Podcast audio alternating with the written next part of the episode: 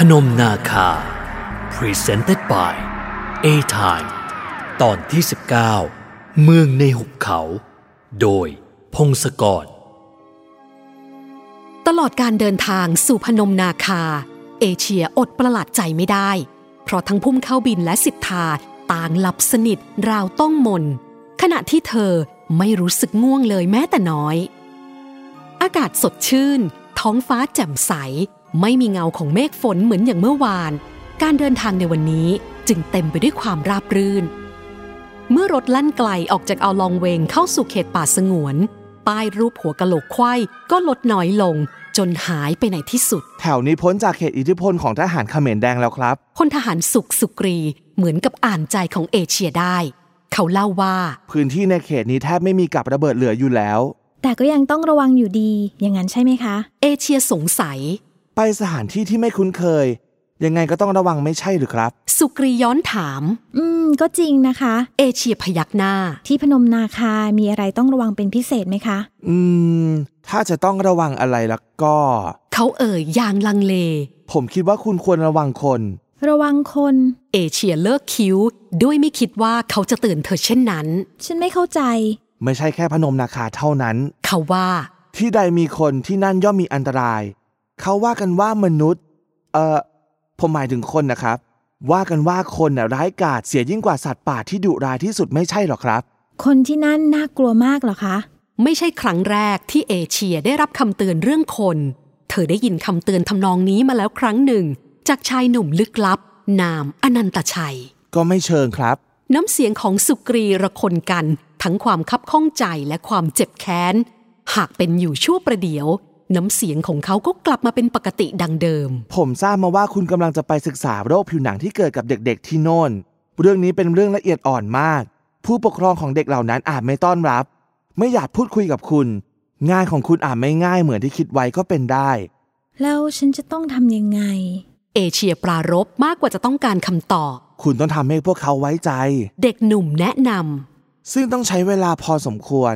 ความจริงใจเท่านั้นถึงจะซื้อใจของคนได้ ถ้าตอนที่พวกฉันทำงานอยู่ที่พนมนาคา พวกคุณอยู่ด้วยก็คงดีนะคะ เอเชียพึมพำขณะที่พลทหารหนุ่มไม่ตอบอะไร ดวงตาสีเข้มของเขายังคงจ้องมองไปข้างหน้าแนวนิ่ง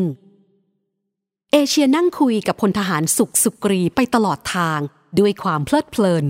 เสียงคุยสลับเสียงหัวเราะดังขนาดนี้ หากพุ่มเข้าบินและสิทธาก็ยังคงหลับสนิท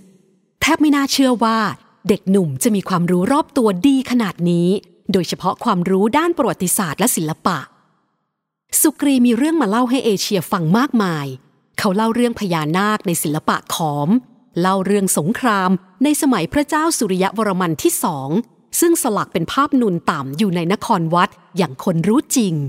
ถ้าไม่บอกว่าเขาเป็นทหาร เอเชียอยากจะคิดว่าทหารพลขับคนนี้เป็นอาจารย์มหาวิทยาลัยเสียด้วยซ้ำและนั่น ทำให้เวลาเดินทางผ่านไปอย่างรวดเร็ว ใช้เวลาไม่ถึงห้าชั่วโมง ขบวนรถก็เริ่มเข้าสู่เขตของพนมนาคา อีกไม่เกินครึ่งชั่วโมง เราก็จะถึงที่พักของพวกคุณแล้วนะครับพลทหารหนุ่มหันมาบอก อืม ไวมากกว่าที่ฉันคิด เอเชียมองท้องฟ้าเบื้องบน นึกว่าจะถึงเย็นๆหรือค่ำๆซะอีก คงมีใครมาช่วยย่นระยะทางให้ละมั้งครับ สุกรีหัวเราะเบาย่นระยะทาง ๆ เอเชียขมวดคิ้ว หมายความว่ายังไงอะคะ ฉันไม่เข้าใจ ไม่มีอะไรครับ ผมแค่พูดเล่นๆนะมิสคอยดูตรงนี้ดีกว่า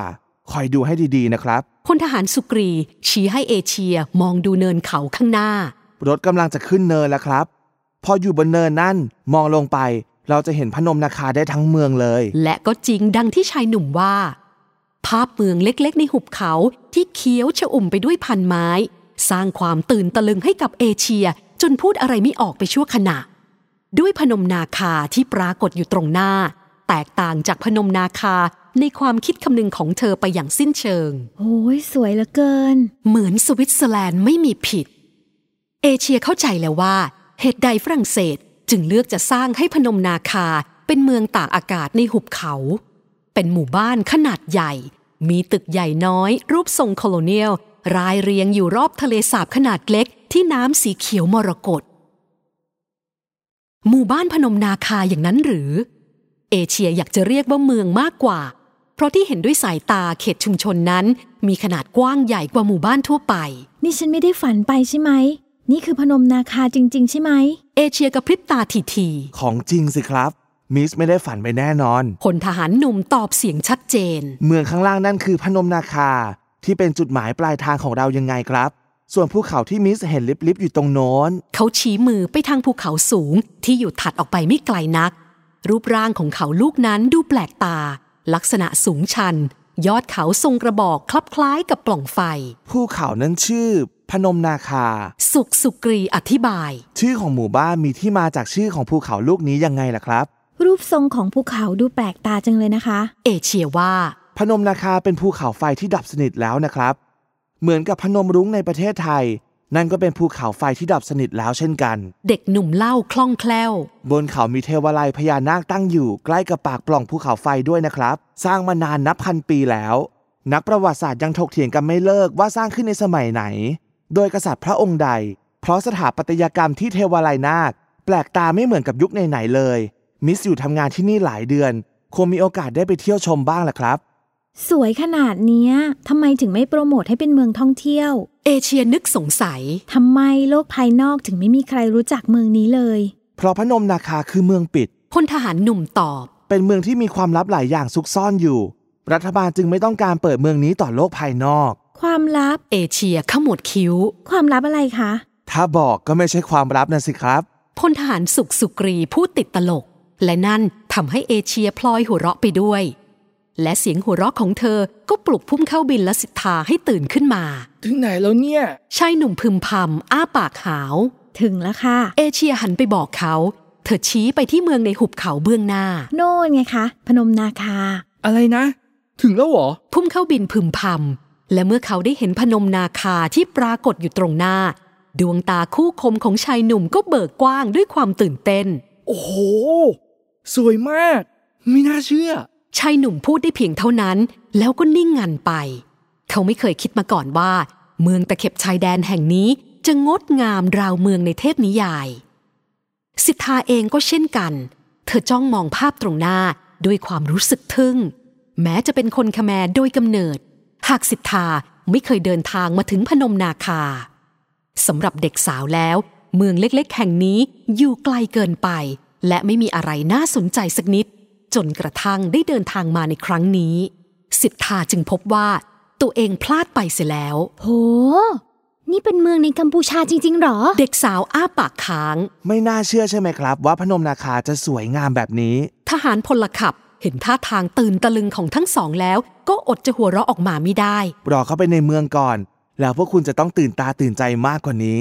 เรามาถึงเร็วมากเลยนะครับพุ่มเข้าบินเหลือบมองนาฬิกาข้อมือ ก็ไม่เร็วนะคุณ เอเชียแย้ง เกือบห้าชั่วโมงเลยนะ นี่ผมนอนหลับไปนานขนาดนั้นเลยเหรอ พุ่มเข้าบินยกมือลูบศีรษะตนเอง คิ้วเรียวยาวขมวดมุ่นด้วยความประหลาดใจ ค่ะ เอเชียตอบเสียงหนัก ทั้งคุณทั้งสิทธาเลย หลับสนิทไม่รู้ร้อนรู้หนาว หนูเหมือนกับเพิ่งจะหลับตาไปไม่ถึง 5 นาทีด้วยซ้ำ สิทธาเองก็พลอยประหลาดใจไปด้วย นอนเยอะเดี๋ยวคืนนี้ก็นอนไม่หลับหรอก เอเชียแกล้งว่า และสิทธาก็รีบปฏิเสธสำหรับหนูแล้ว นอนเยอะเท่าไหร่ก็ไม่มีผลหรอกจ้ะเพราะถึงเวลานอนเดี๋ยวหนูก็นอนได้อีกอยู่ดี แต่พี่นะสิอาจจะนอนไม่หลับ เอเชียพึมพำเธอยกโทรศัพท์มือถือขึ้นดูแล้วถอนใจยาว ตายสนิท โทรศัพท์ราคาแพงของเธอใช้การอะไรไม่ได้ เพราะไม่มีสัญญาณแม้แต่ขีดเดียว ขบวนรถมุ่งหน้าตามกันไปจอดอยู่ที่หน้าอาคารใหญ่แห่งหนึ่ง เป็นตึกทาสีเหลืองไข่ไก่ ลักษณะสถาปัตยกรรมเป็นแบบโคโลเนียล เอเชียคาดว่าน่าจะสร้างขึ้นช่วงที่กัมพูชาเป็นอาณานิคมของฝรั่งเศส เป็นตึกหรูที่ดูก็รู้ว่าราคาค่าก่อสร้างน่าจะแพงมาก มีป้ายทางด้านหน้าบอกว่า ตึกนี้ได้รับการบูรณะ จากเงินบริจาคขององค์กรต่างๆ หนึ่งในนั้นคือองค์กรสันนิบาตไร้พรมแดนที่ดรเพียร์เซนเคยทำงานอยู่ด้วย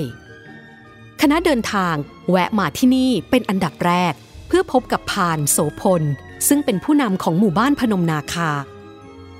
หลังจากรถจอดสนิทลง สมาชิกในคณะทำงานของดรเบเนดิกทุกคนก็เดินไปรวมตัวกันที่ห้องโถงของอาคารที่ทำการหมู่บ้าน นั่งรอกันอยู่พักใหญ่ พานโสพลและลูกน้องของเขาก็ออกมาต้อนรับด้วยใบหน้ายิ้มแย้ม ทิวาสัวเสดย สวัสดีตอนบ่ายครับ พนมนาคาขอต้อนรับทุกท่าน พานโสพลกล่าวด้วยน้ำเสียงเป็นกังวาน เขาเป็นชายร่างผอมสูง ดวงหน้ายาว ผิวคล้ำอย่างคนที่ทำงานอยู่กลางแดด เดินทางเป็นยังไงกันบ้างครับ ประมาณดูด้วยสายตา พานโสพลน่าจะอายุไม่เกิน 40-50 ปี ภาษาอังกฤษของเขาสำเนียงไม่ชัดนัก หากฟังเข้าใจได้ง่าย ท่าทางของเขาดูทันสมัย ไม่ใช่ผู้นำเฉยๆ อย่างที่เอเชียแอบนึกวาดภาพเอาไว้ ยินดีที่ได้พบท่านนะครับ ดรเบเนดิกต์กล่าวตอบอย่างมีมารยาท การเดินทางสะดวกดีครับ เรามาถึงช้าไปหนึ่งวัน เพราะตัดสินใจเปลี่ยนเส้นทางการกระทันหัน แต่ผู้พันสมกับลูกน้องของเขาเก่งมาก พันตรีสมแสงรูปยังไม่ได้ขึ้นมาบนอาคาร เขาเรียกลูกน้องให้มาเข้าแถวรายงานตัว เพื่อตรวจดูความเรียบร้อยของรถแต่ละคัน เนื่องจากพอส่งคณะทำงานเรียบร้อย ถือว่าเสร็จสิ้นภารกิจ พวกเขาก็จะเดินทางกลับเสียมเรียบกันเลย ดรเบเนดิกต์ทยอยแนะนำสมาชิกทุกคนให้รู้จักกับพานโสพล ชายวัยกลางคนผู้นั้นยิ้มให้อย่างเป็นมิตร ครั้นเมื่อแนะนำมาถึงดรเพียร์สันชายหัวหน้าหมู่บ้านถึงกับจ้องมองดรร่างอ้วนด้วยความประหลาดใจ ผมว่าผมเคยเห็นด็อกเตอร์มาก่อน แต่นึกไม่ออกว่าเคยเห็นที่ไหน ผมเคยทำงานกับแพทย์สันนิบาตไร้พรมแดนมานานหลายปี ดรเพียร์สันหัวเราะอย่างชอบใจ เราอาจจะเคยเจอกันมาบ้างแหละครับ นั่นสิ คงจะเป็นอย่างนั้นนะเอง พานโสพลพึมพำ แล้วนัยน์ตาของเขากวาดมองต่อมาทางเอเชีย เมื่อดรเบเนดิกต์แนะนำว่า เอเชียก็คือคนที่จะทำหน้าที่วาดภาพของเด็กๆที่มีอาการป่วย สีหน้าของพานโสพลก็เปลี่ยนไปนิดหนึ่ง ก่อนที่เขาจะปรับสีหน้ากลับมาเป็นปกติโดยเร็วอ๋อ Miss เอเชียนั่นเอง ตัวจริงดูเด็กกว่ารูปในพาสปอร์ตนะครับ เขาพยักหน้าทักทาย พร้อมกับเหลือบมองดูสำเนาพาสปอร์ตของหญิงสาวที่อยู่ในมือ ก่อนหน้าเดินทางมายังพนมนาคา ดรเบเนดิกต์ต้องส่งสำเนาพาสปอร์ตของคณะทำงานทุกคนมาล่วงหน้า ตามที่พานโสพลร้องขอ ดังนั้นข้อมูลรายละเอียด ชื่อ นามสกุล ภาพถ่าย รวมไปถึงวันเดือนปีเกิดจึงอยู่ในมือของหัวหน้าหมู่บ้านพนมนาคาหมดแล้ว เว้นแต่รายละเอียดของพุ่มเข้าบินและสิทธาที่ไม่มี เพราะดรเบเนดิกต์เพิ่งตกลงใจรับทั้งสองเข้ามาร่วมคณะทำงานเมื่อไม่กี่วันนี้เอง หากดูเหมือนพานโสพลจะไม่ได้สนใจ